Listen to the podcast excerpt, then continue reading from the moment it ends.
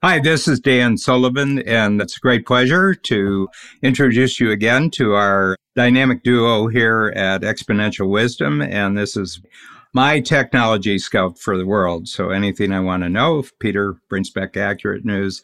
So we're going to talk today in Exponential Wisdom, Peter, about having an extra 30 healthy years. This is possible. You know, I mean, we're the first generation on the planet in the history of humanity that can actually have a practical discussion about this possibility. Yeah, it's true. And you and I, when we first met, I think we bonded on this common point of view. You know, you very famously setting a life expectancy of 156, and me just trying to outdo you when I was in medical school, setting my life expectancy at 700, which is a ridiculous number because once you can get to either of these numbers, science has progressed so much that you can probably get to an indefinite lifespan. You can probably do a renewal. There's probably a re upping you can do at a certain point. yeah, for sure. yeah. But it is interesting to think about. And, you know, I'm working on a $100 million age reversal X Prize. I've got a book coming out with Tony called Life Force that looks at all of these technologies. And of course, it's the main area that I'm starting companies and investing in. And mm-hmm. I am absolutely convinced that we're entering a period of time that we are going to renegotiate what we consider the healthy span, right? Not living and drooling in a wheelchair, but you know, can 100 become the new 50 or 60 where you've got the aesthetics, the cognition, the mobility and feel great and you're at the top of your game when you're 100, 110 and, and so forth. Yeah. Well, one of the things, Peter, this is your 60th birthday year. Coming up, yeah. Yeah. Are you noticing the separation now? Like, I'm 77 the day before you're 60. So we're. yeah, May 19 and May 20 for those counting. May yeah. 20th. And I started noticing in my 60s that there was this separation of people in the majority who thought that at 60, 65, they were getting near the end now.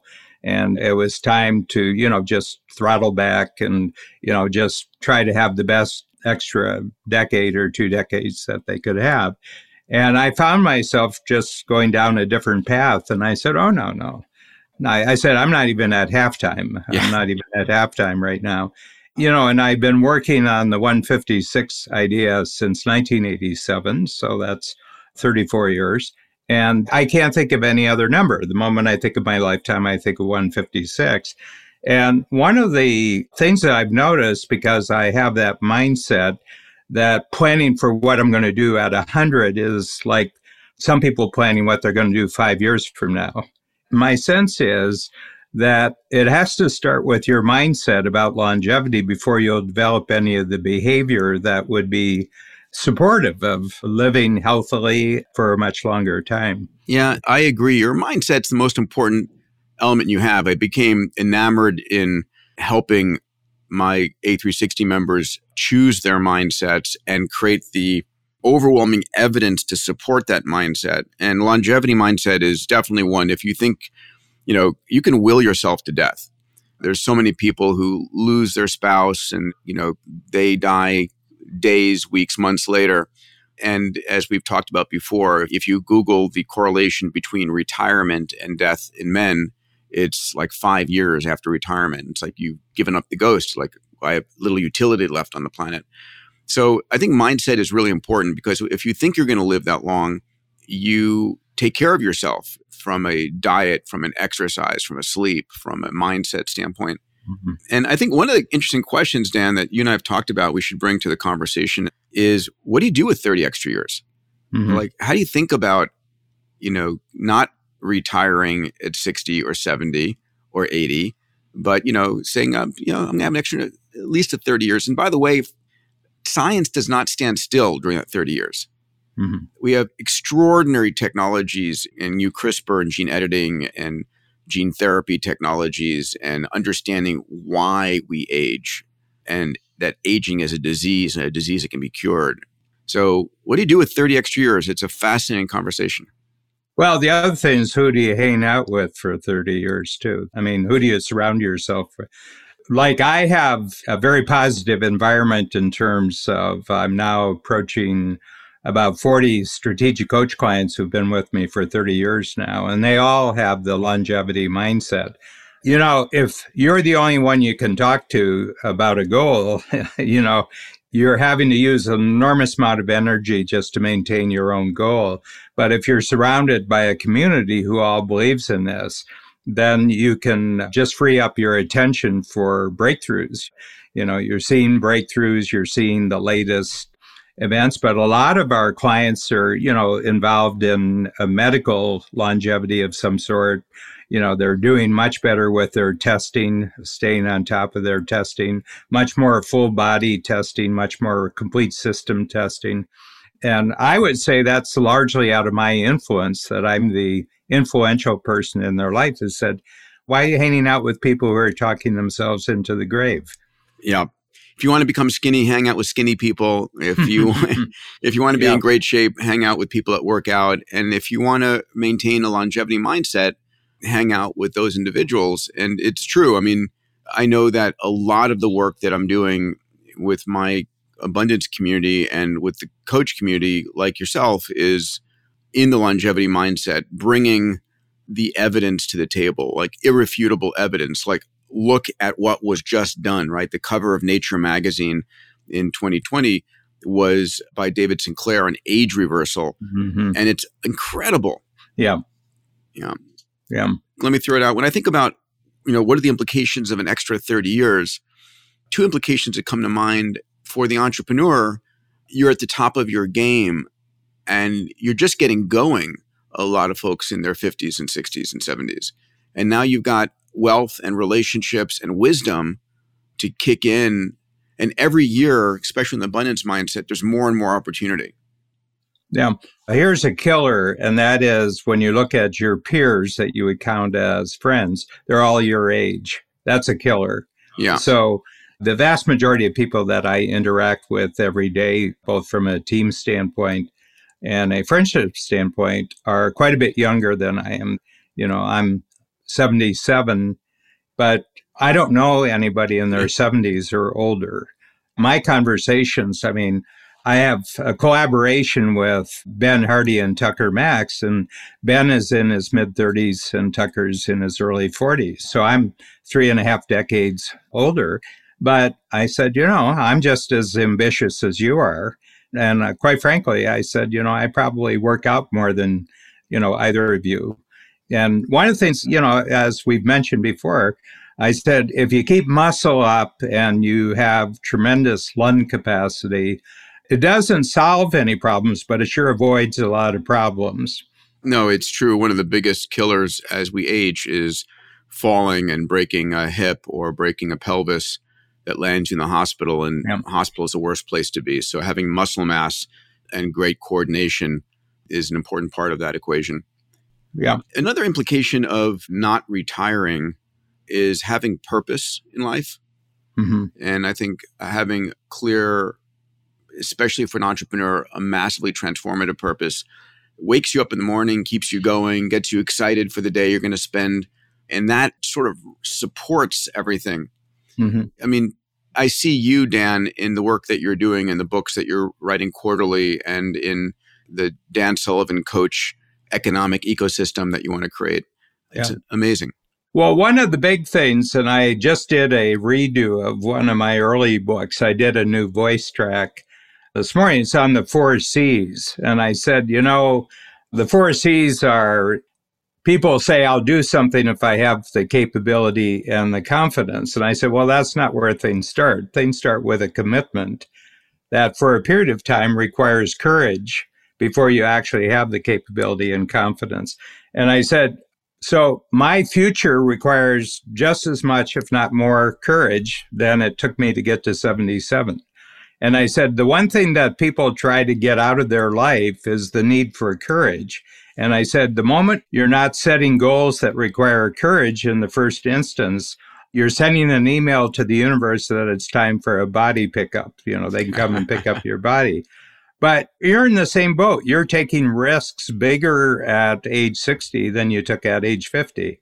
Yeah, for sure. And my ability to take those risks are even greater, right? Because the people I know or the things I've done it's extraordinary. We just launched a $100 million X Prize with Elon Musk. I was with him last week. And I mean, talk about someone who takes extraordinary risks oh, over yeah. and over again. It's mm-hmm. off the charts. And maybe on, on, our next session, we can talk about that. Yeah. But it's amazing.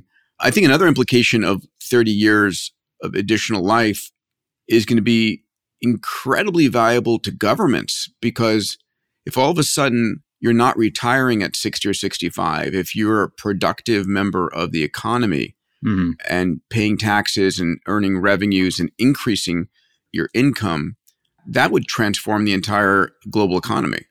Well, I think it would. And one thing that it's going to happen in the next five or 10 years, but we're going to reach peak population on the planet. You're going to see a, a drop in population. And it has to do with the world actually getting wealthier that as countries become more affluent, which they all have, I mean, there are some real disaster zones, but they're explainable about in one time disasters or something. But the vast majority of the societies on the planet have become more affluent.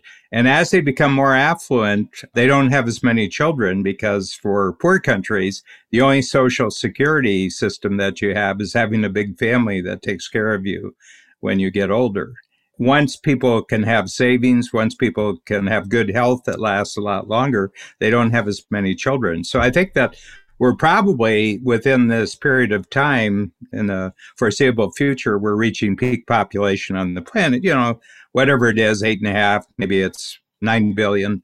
That's a huge thing. That's a huge thing. It is. Most people don't know that. Most people think we're going to this massive runaway population, but you're absolutely right. Our biggest problem 20, 30 years from now is underpopulation. Yes. It's not overpopulation. So. Yeah, I think China, this is the first year that they've actually given out their own figures that the population went down for the first time, you know, since the Second World War. I mean, they went through a there was just a lot of killing and death during the Second World War. But since the Second World War, they've grown in population. But it's a function of wealth. It's a function of productivity. You know, a lot of people say, well, what's the answer to this? And I said, make people so that they're not desperate. And the other thing, they had big infant mortality. You had 10 kids because five of them were going to die before 10. Yep. And that's not happening anymore. Yeah. You would have you know, a kid that you would send to school, a kid that worked the fields, you'd expect two kids would die and one kid would stay home and take care of you. The average number of children per family was on the order of like 5.7 and now it's down to like 2.4 globally. In the US, we're below the replacement numbers. Yeah. And it's an issue for sure. Yeah. Well, when I went to school, you know, which started in 1950, you know, I'm one of seven, you know, in my family, children. I'm one of seven. But we were not by far the biggest family. There were eights, nines, tens. Yeah. You just don't see that anymore. You know, US isn't even at replacement right now, but the US is one of those countries that can turn the immigration faucet on and turn it off. So they can always build population through immigration.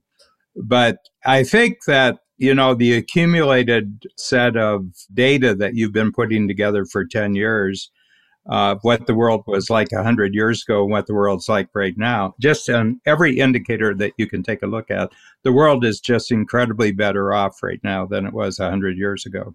It is across almost every single part. And we forget this. We romanticize the past and we forget what it was like living in the past where life was short and brutish and just it was survival. You would work 80 hours a week to survive the only thing that I think is worse than 100 years ago, there's far, far more imaginary dangers today than there was 100 years ago. 100 years ago, you had real dangers. Now they have imaginary dangers.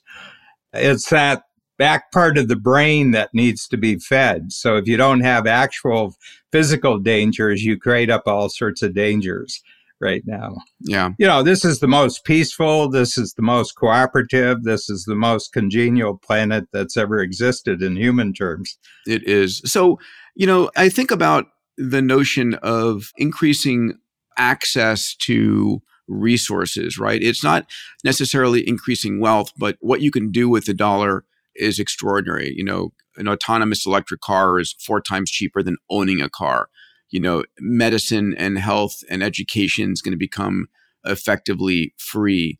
because of the use of AI. And so our standards of living are increasing.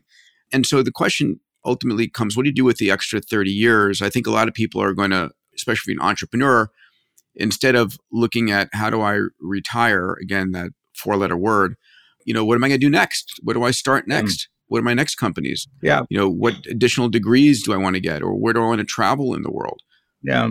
I have contact with a lot of financial advisors and all the major insurance companies in the United States. Uh, I think it was around 2010. They shifted their premium paying period, and this is the ages in which you can pay premiums into a life insurance policy they all, without any fanfare at all, all switched them from 95 years being the last year that you could pay a premium to 120 years. Interesting. They just jumped it up by 25 years. So I was asking the insurance agents, I said, this was obviously discussed with you because you're one of the salespeople. so, what was the thinking there? And they said that they're calculating on what the prospects are for a child born today where you know, up until then, maybe 95 was a terrific age. They're now thinking that there are children being born today that will reach 120. Okay. Well, that's a major thing. You know, insurance companies are not notable for their risk taking capability. They're picking up on a lot of social data, political data, economic data, but it's not just one company that's doing it. They did it almost like a unified movement and the other thing is that there's, you know, I don't know what the number is 80,000, 90,000 Americans who are over the age of 100. So the possibility that you know somebody who is, you know, going to live into their hundreds, that's becoming more of a common experience for people. Shannon Waller, who's a longtime team member, and her sister, Julia Waller, and their mother, have worked at Coach. They've got a combined total of 78 years at Coach, the three of them. Their grandmother, who died a year ago, she was 105, and Julia had a baby who was 101 years uh, younger than wow. the grandmother. But the thing is that we don't do things unless it becomes normal. Yep. And I think that thinking about living beyond 100 is becoming more of a normal thought. Maybe not for yourself, but you know that it's happening with a lot of people. So I think that when you get a critical mass, let's say we have a million people over 100 and they have deep research on this and they start identifying research factors. And I think they already have a lot of that, you know, of what constitutes a long life. When things become a normal thought, then it becomes widespread in practice. Let me give folks who are listening a little bit of understanding of one of the reasons that we age, and it's interesting and what we're learning. So, Dan, you know, I focus a lot on longevity or age reversal in my work, and we're going on our mm-hmm. longevity adventure trip in August. I wanted to do this for a number of years, the schedule. So every year I take a subset of the abundance community and we go and we visit the top labs, the top research scientists, the top academic institutions and say, what's the cutting edge of, of longevity? You know, where is it? What do people think? And last year we were in San Diego and San Francisco and it was amazing. Everybody who was there signed up and came back. This year we're going to be in Boston, Cambridge, New Hampshire, New York, New Jersey, and it's going to be epic, really epic. One of the places we're going to visit is Dean Kamen's facilities in New Hampshire as we're going between Cambridge and New York. And he's got a facility called Army, A R M I, which stands for something I've forgotten. But he's building with his collaborative group a machine that you put your cells in one end. They're created into pluripotent stem cells. And then over the course of like 10 days, it takes those cells, it expands it, they differentiate it, and then they manufacture an organ out the other end. It's insane. It's we're heading towards a world in which we're going to have spare organs available. If you need a new heart, lungs, kidney, liver, I mean, that's amazing.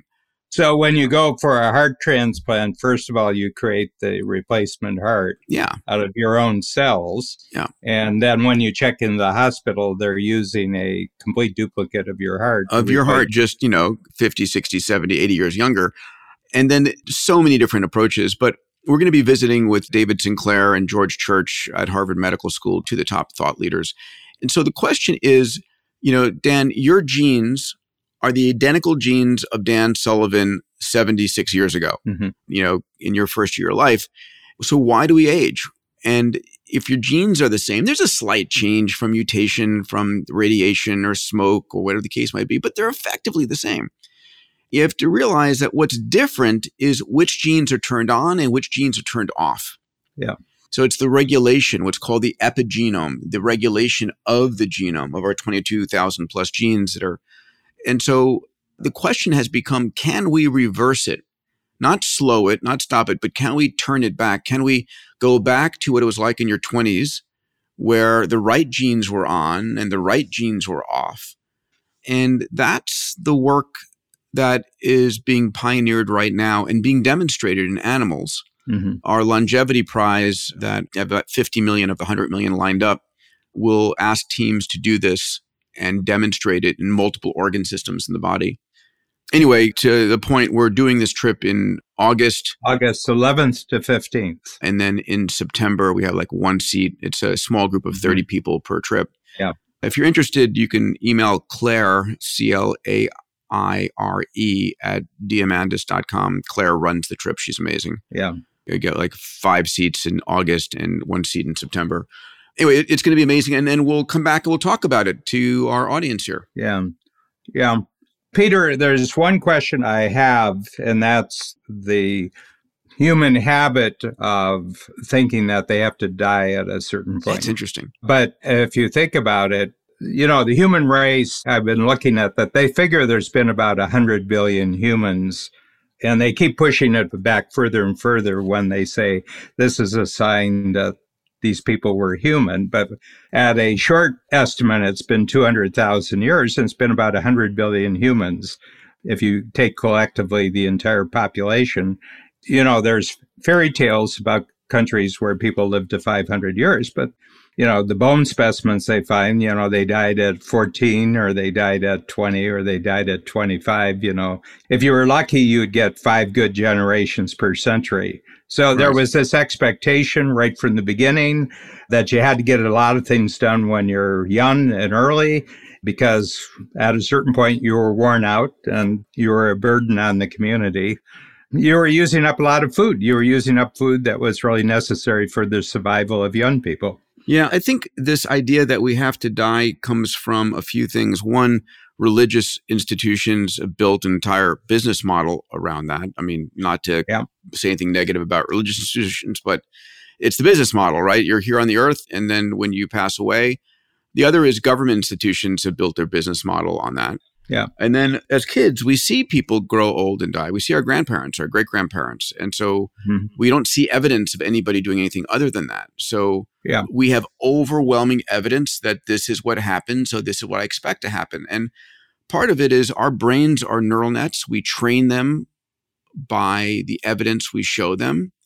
And the evidence in the world today is yes, you know, when you hit 70s, 80s, 90s, that's it yeah.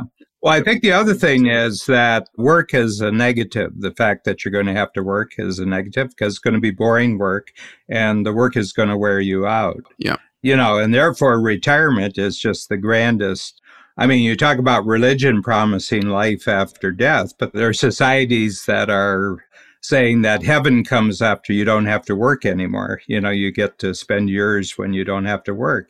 And for me, quite frankly, work is you know, the closest relationships, work is the most valuable part of my life. It's, it's the, the most enjoyable part of my life. It's the purpose. You know, yeah. yeah, it's all purpose. And I think that that has contributed and it's still there. You know, the vast amount of marketing and advertising that goes in saying, well, you really want to stop working as soon as you can.